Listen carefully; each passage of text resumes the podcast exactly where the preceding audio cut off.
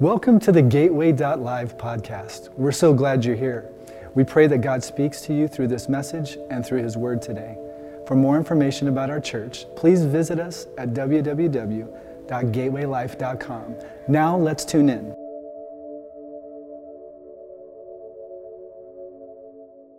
If you got a Bible, I want you to turn to two spots. Open up to Matthew chapter 6 and put a marker in Psalm 139.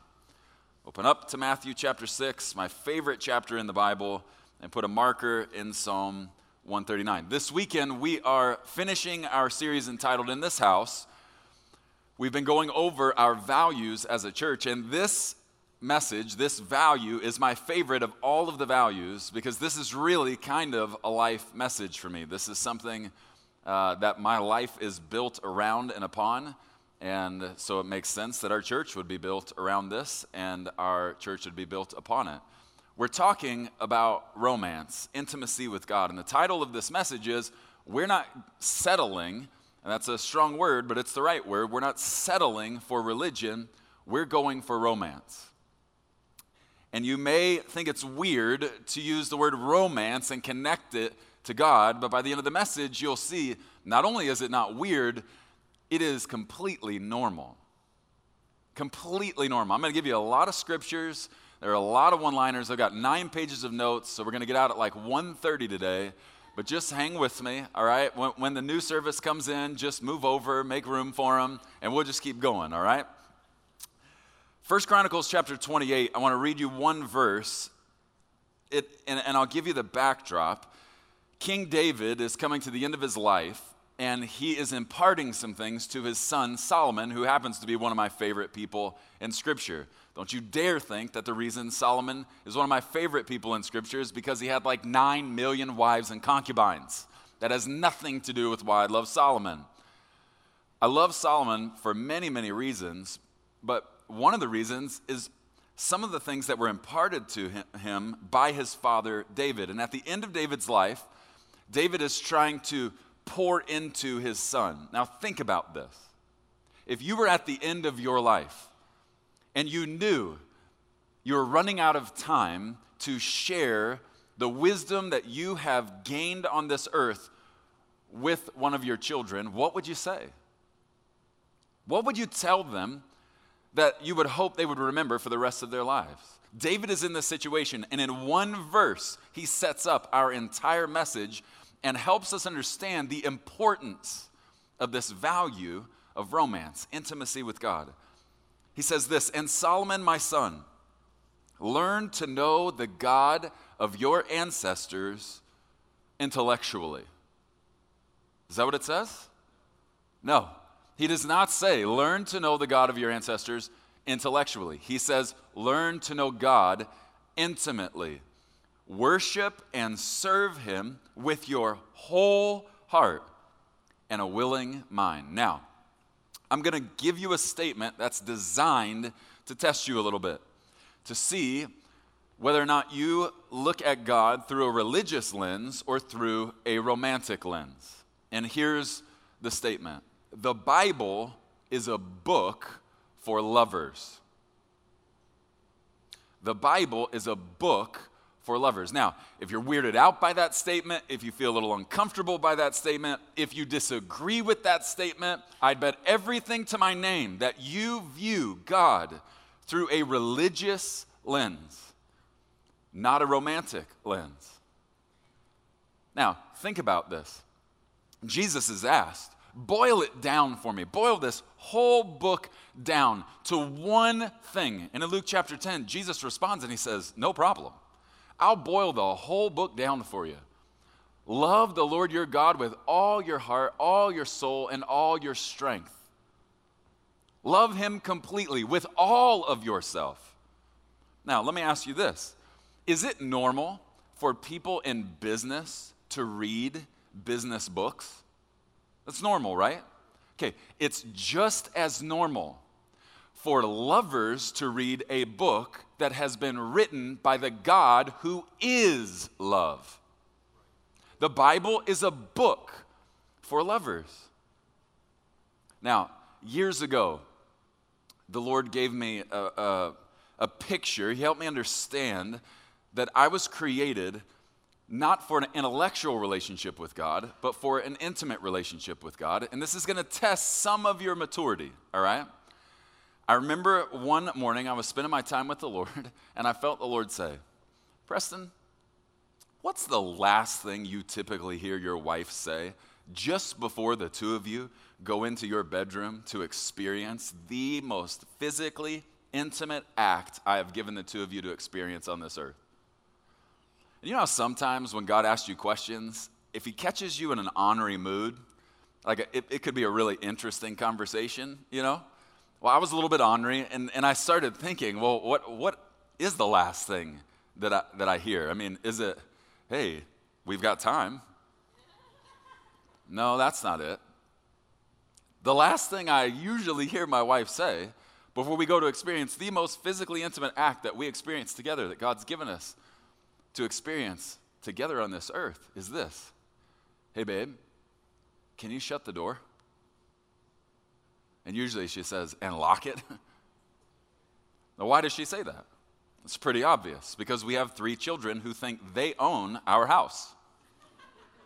I don't understand why. We pay the bills, yet they think they own that place. My bedroom is usually not mine, it's theirs. My two sons, 12 and 11, still sleep in our bed from time to time.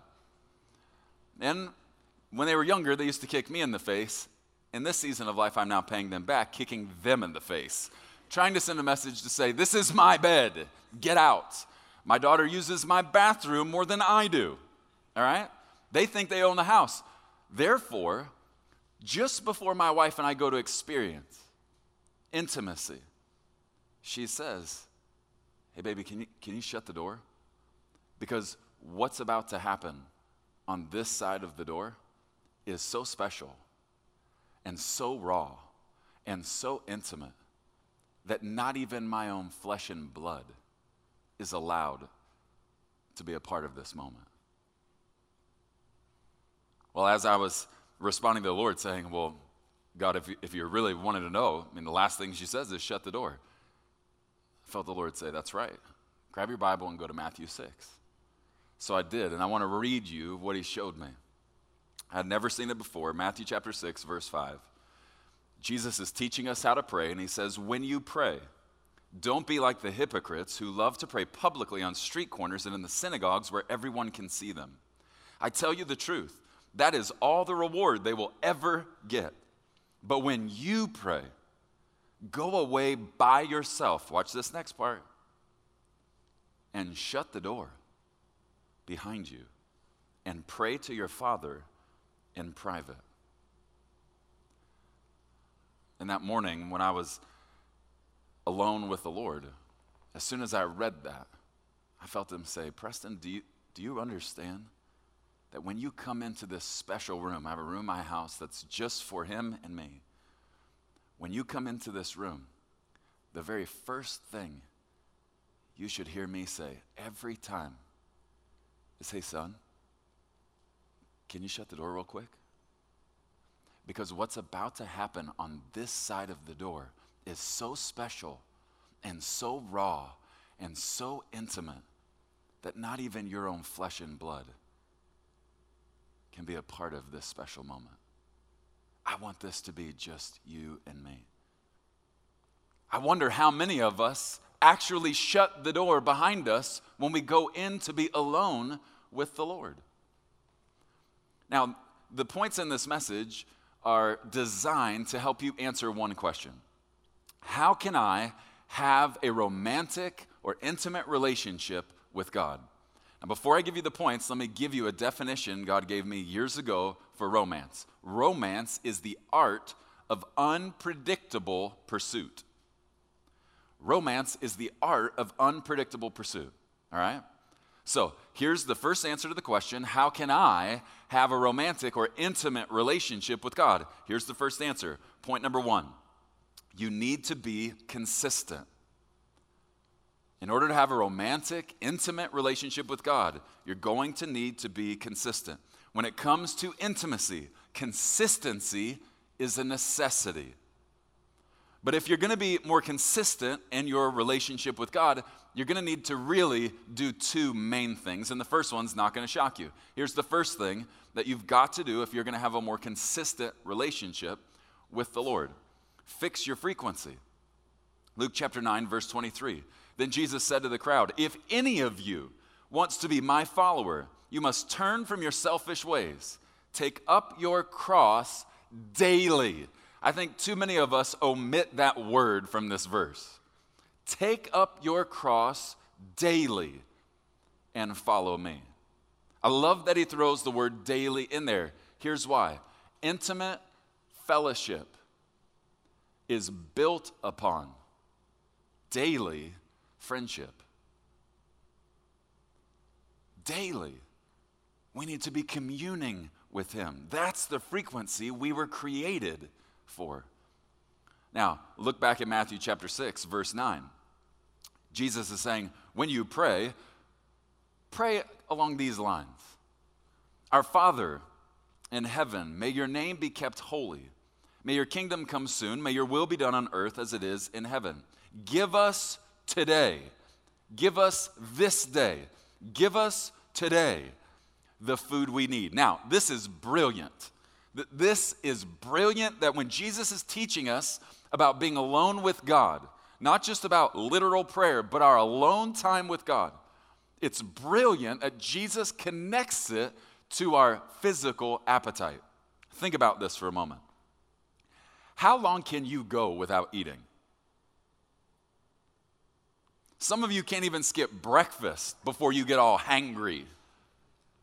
You get frustrated if you don't pop something into your mouth every couple hours. There's this, this new thing out there called intermittent fasting. Let me help you understand what it is. It basically is the idea that you can trick your metabolism if you eat at certain times and then do not eat for about 14 to 16 hours every day. Okay? L- let me, the person who came up with this idea, uh, his name is Satan. No offense to whoever it was that came up with this, but get thee behind me, devil. I, I am not, do not tell me I can't have an Oreo from time to time. Some of you get so hangry when you go just a couple of hours. Jesus is saying, listen, in the same way that your body was created to run on a rhythm related to your appetite, so is your spirit. You need to be communing consistently with your Heavenly Father. Now, it's going to be tough for you to make the case that you have given your life to God when you struggle so often to give your day to God. If you want to know what God can do with your everyday life, start giving Him each and every day of your life. Watch how He responds. But too many of us, as it relates to time alone with the Lord, are, have adopted this intermittent fasting routine where we go as long as we can until we just have to do something. If we're going to have an intimate relationship with God, we're going to have to be more consistent. And that involves the frequency with which we are with Him. I get asked all the time, how can I hear God's voice more clearly? The answer is really simple. The easiest way to turn up the volume of His frequency is to get alone with Him more frequently. It's not rocket science. Intimacy with God requires consistency from us. Here's the second thing that we have to do to be more consistent in our relationship with God work on our want to. You've got to work on your want to. When I'm with other senior pastors and, and they know kind of how we do things as a church, many of them are intrigued by the fact that we don't pass the plate and never have. And I'll get asked the question from time to time, and I still haven't decided if this is a, good question to ask, but nonetheless, I'll get asked this a lot by other senior pastors. Preston, do you think that your church's offerings would be higher if you passed the plate? And, and here's my answer no, I really don't. I don't think about it like that, and that's not why we do it. And then I help them understand why we don't pass the plate here. It's very simple. The Bible does not say, let me tell you the kind of giver God loves. God loves only the biggest giver. God loves a big giver. Does the Bible say that? The Bible says God loves a cheerful giver. In other words, he's speaking to your want to. What is the best way? Just using this as an example to show God that I want to put him first in my finances. It's to do so without being compelled or manipulated to do that very thing. Giving is an act of worship. Think about this. Nothing is less romantic than doing something, and your only motivation for doing so is you feel like you have to. There is nothing pretty about that. No matter what we're talking about. If the only reason you're doing what you're doing is you feel like you have to, that is not romantic. That is religious. Now, how can you know or, or how can you be assured that your want to is being strengthened consistently? Well, I would say this that when you want Him more than anyone else today than you did yesterday. In Job, Job says this, chapter 23, verse 12 I've not departed from His commands, but I've treasured His words more than daily food. Psalm 63, David says, Listen, your unfailing love is better than life itself. That's a strong want to. What exactly does a strong want to sound like? I'll tell you desperation. A strong want to sounds like desperation. Psalm chapter 51, verse 10, David says, Create in me a clean heart, O God, renew a right or loyal spirit within me. Do not banish me from your presence. And whatever you do, God, please do not take your Holy Spirit away from me. That's desperate. That's a strong want to. I have a question for you. As it relates to your personal relationship with God, do you sound more like a desperate lover or a dignified learner? You see, romance always sounds like a desperate lover, whereas religion typically sounds like a dignified learner. How often do you sound like a desperate lover to God? One who cannot live without Him. The more desperate you are to be with Him, the more consistently you will abide with Him. That leads us to point number two. If we're going to have a romantic relationship with God, you're going to have to be unpredictable. You cannot be predictable if you're going to have a romantic relationship with God. One of my favorite one liners of this message is this Unpredictability is the rocket fuel romance runs on. What if on date night every week I put on the same outfit went to the same restaurant with my wife, asked the same questions, ordered the same thing. Some of you are like, this is date night every week.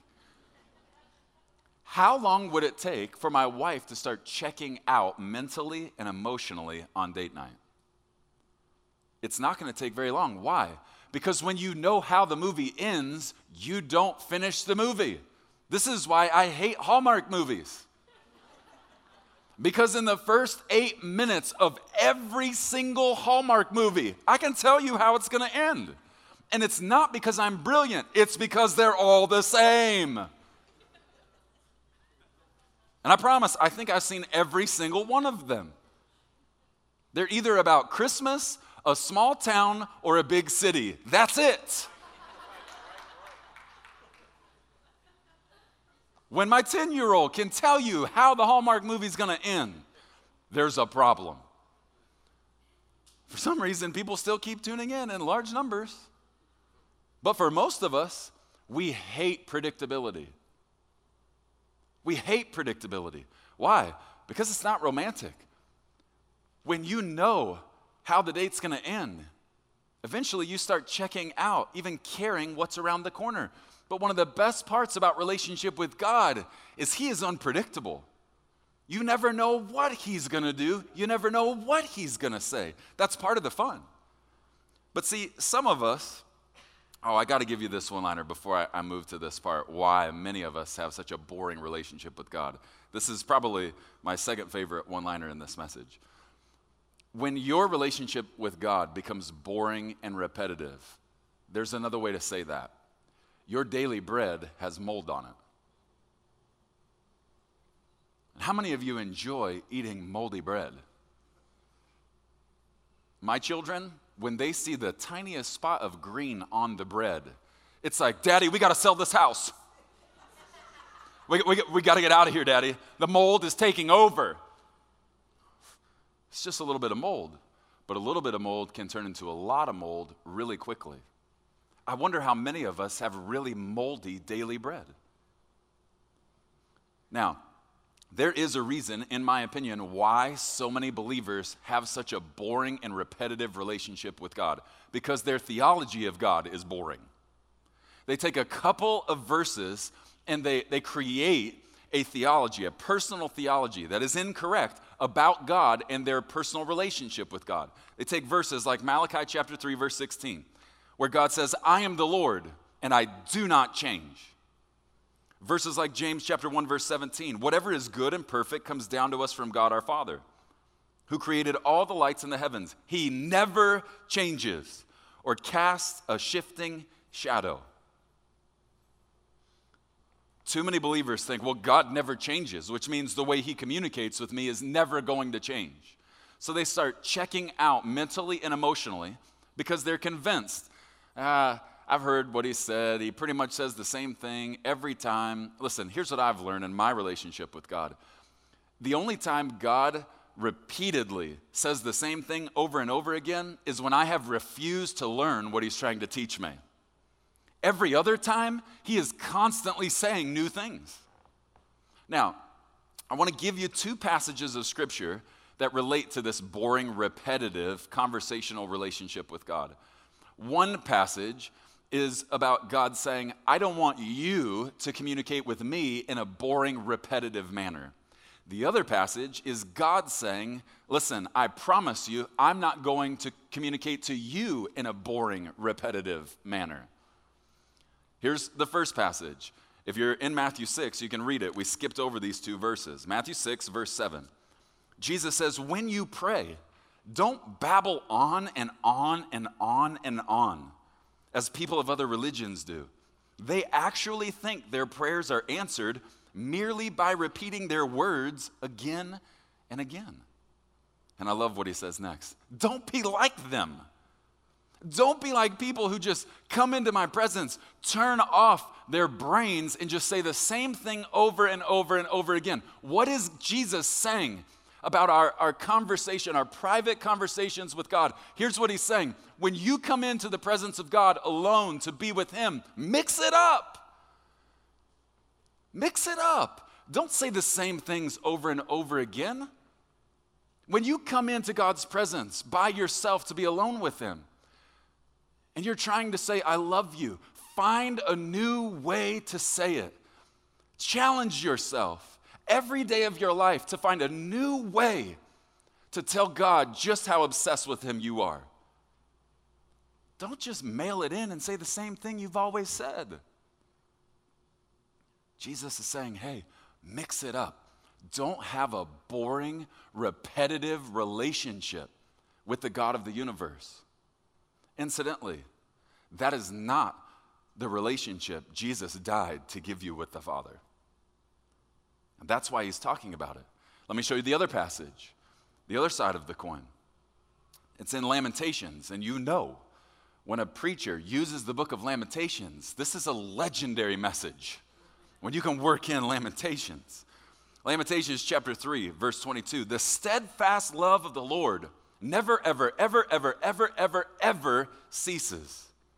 His mercies never come to an end. His mercies are new every morning. Great is your faithfulness. This word for mercies here is the word rachameh, and it literally means loving sensation, very tender affection. You know what God's saying here? Preston, while you sleep every night of your life, I am crafting new ways to tell you just how much I love you. Every morning you wake up, my mercies are new. My tender, loving affection for you is brand new. God is saying to you, I promise you, my desire is not to have a boring, repetitive relationship with you. I'm going to mix it up every day of your life. Because that's what romance is it's unpredictable. That leads us to point number three. If you're going to have a romantic, intimate relationship with God, you need to be the one to pursue. You be the one to pursue.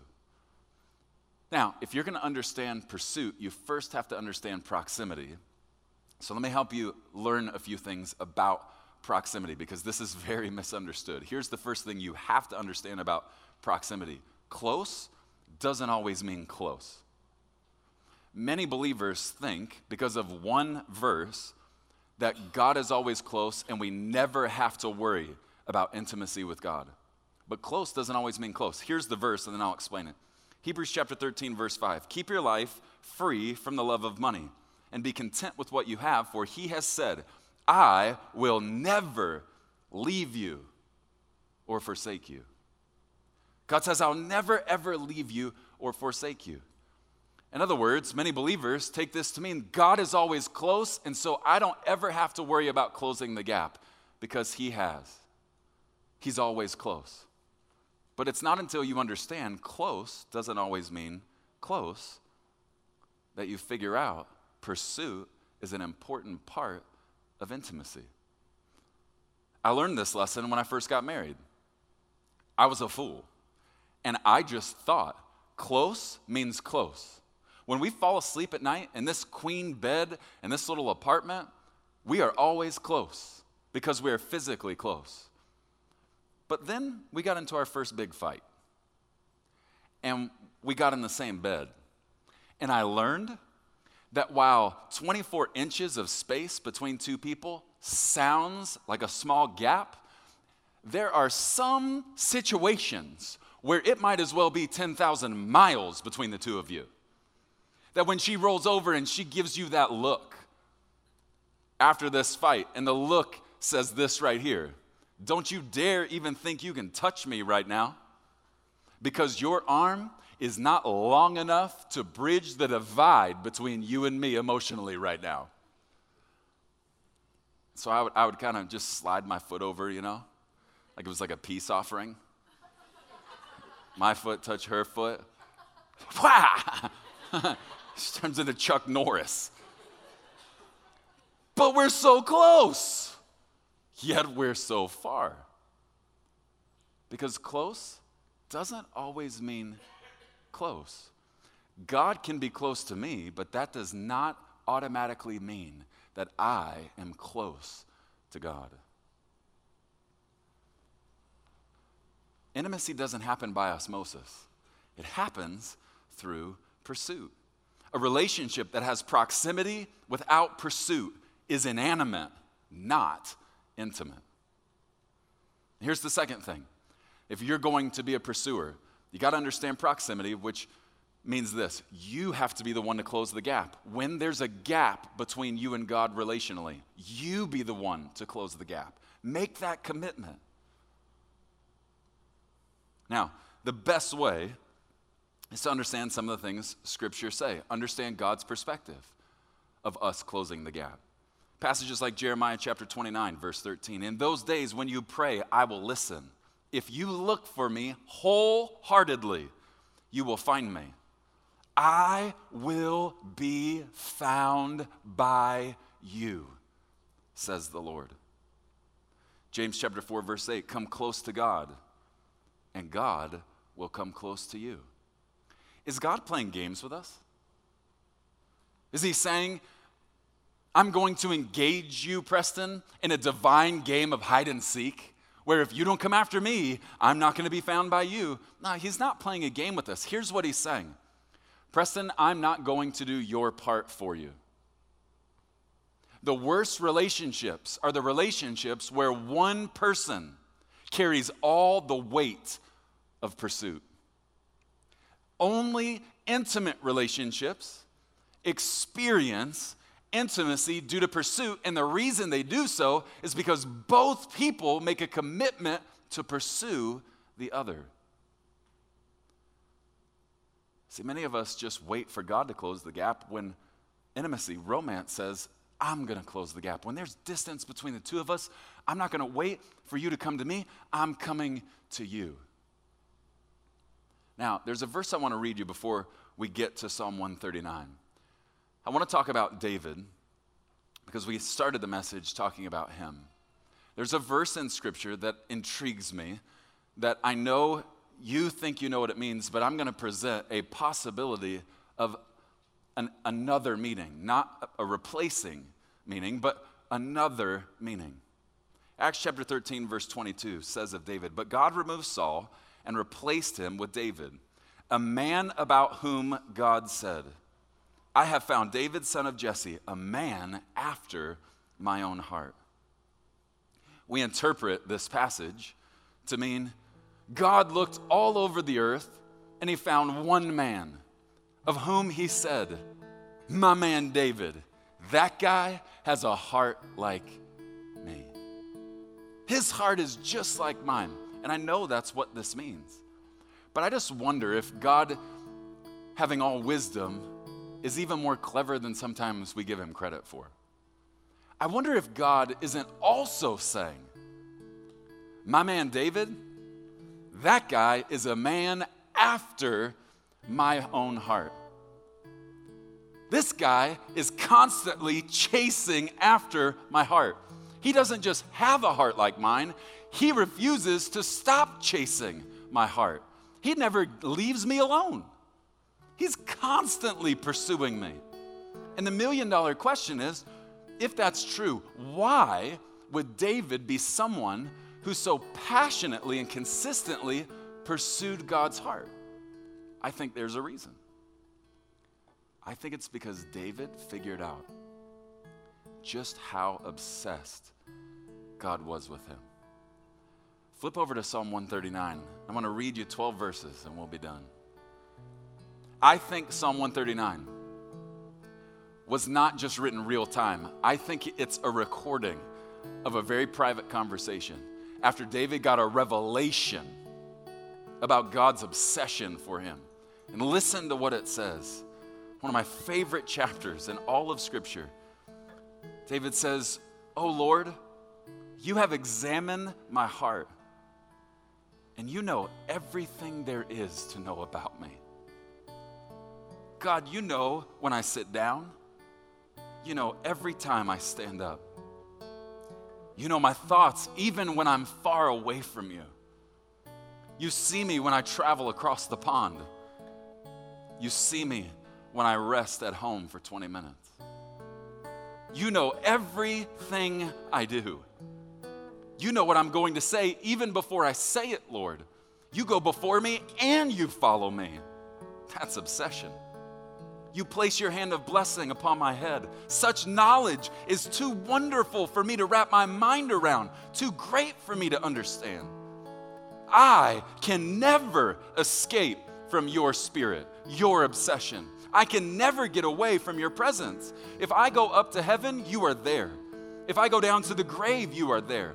If I ride the wings of the morning, if I dwell by the farthest oceans, even there your hand will guide me, your strength will support me. I could ask the darkness to hide me and the light around me to become night, but even in darkness, I can't hide from you. David figured it out. The God of the universe is obsessed with him. And he's trying to help you understand God is just as obsessed with you. He paints this picture of God walking up and down the streets of heaven, showing people your kindergarten picture, going, Look how cute she is. He watches everything you do. You are His favorite show. He's so obsessed with you, He's determined to go before you and follow you from behind. When we say in this house, we are not settling for religion, we're going for romance. Here's what we're saying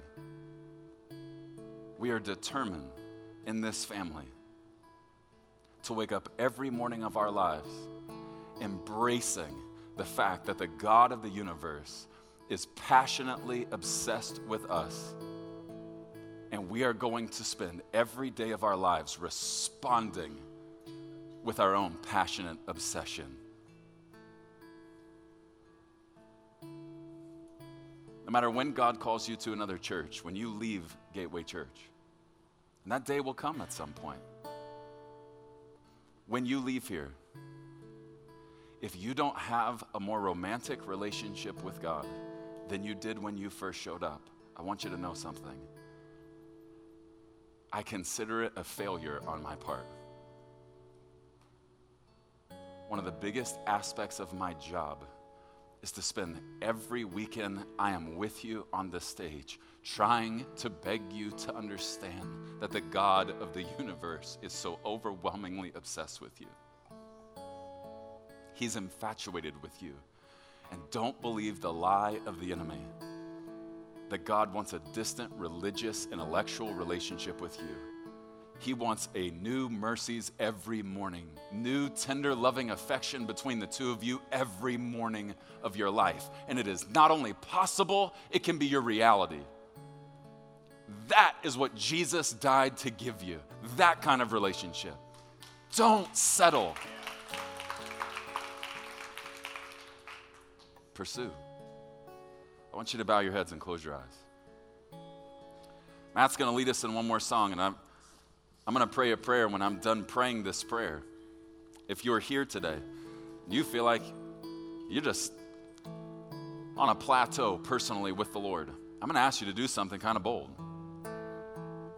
Shatter the plateau. Shatter the plateau. When I'm done praying, and everyone in this room stands to sing one more song of worship, I'm going to invite our altar ministry team to come forward. And if you've been a plateau, a slow season in your relationship with God, your personal relationship with God, when everyone stands, I don't want you to wait to see if anybody else goes. I want you to send a message of pursuit to the God who is so obsessed with you. And I want you to shove it in the enemy's face that you're not going to settle for moldy daily bread. Holy Spirit, I pray right now that you would, in this moment, make it impossible to stay plateaued in our personal relationship with you any longer. And for anyone desiring to shatter the plateau, God, I pray by your Holy Spirit, they would sense you grabbing not just their hand, but their hearts and saying, Come away with me. Come away with me. In Jesus' mighty name, amen. Would you stand? As you stand, I want our altar ministry team to come forward. Matt's going to lead us in one more song. If that's you, or you need prayer for anything at all, I want you to leave your seat and come pray with somebody. Do not wait. Don't look around. This is not about their relationship with God, it's about you and your relationship with God. But for the rest of us, can we just close our eyes? And can we try just for a moment to wrap our minds around God's obsessive love for us? and do our best to respond in kind with our own obsessive love. Let's worship together. And if you need prayer, do not wait. Come pray with somebody. Come on, let's worship.